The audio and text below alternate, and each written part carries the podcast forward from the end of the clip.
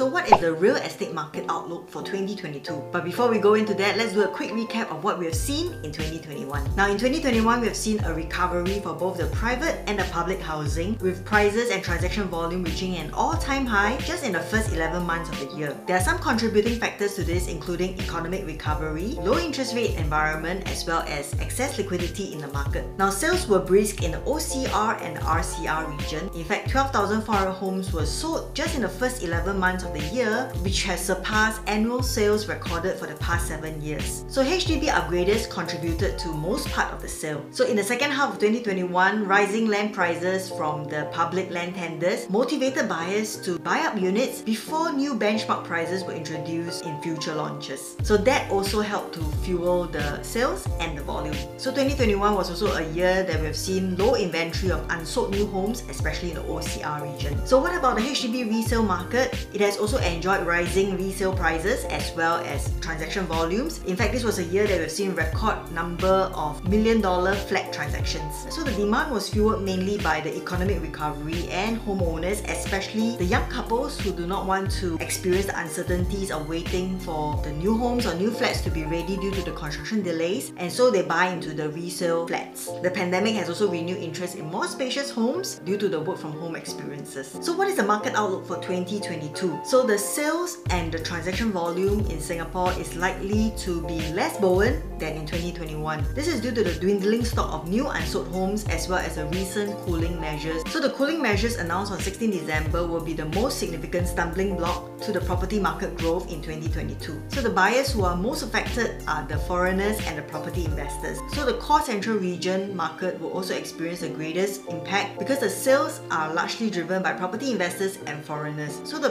prices in the CCR region will likely be pressured downwards, which could be seen as an opportunity by some to upgrade into a property in the CCR region. So although the economy is expected to grow by 3 to 5% in 2022, but it's not without challenges including rising interest rates, rising inflation, as well as uncertainties due to the Omicron variant. So this has also dampened the initial optimism of opening up and having more travel lanes. So home sales in 2022 will largely be driven by resident home buyers, especially the upgraders and the first-time homeowners because the cooling measures do not really affect them that much. I hope you found the update useful and I'll see you in the next video.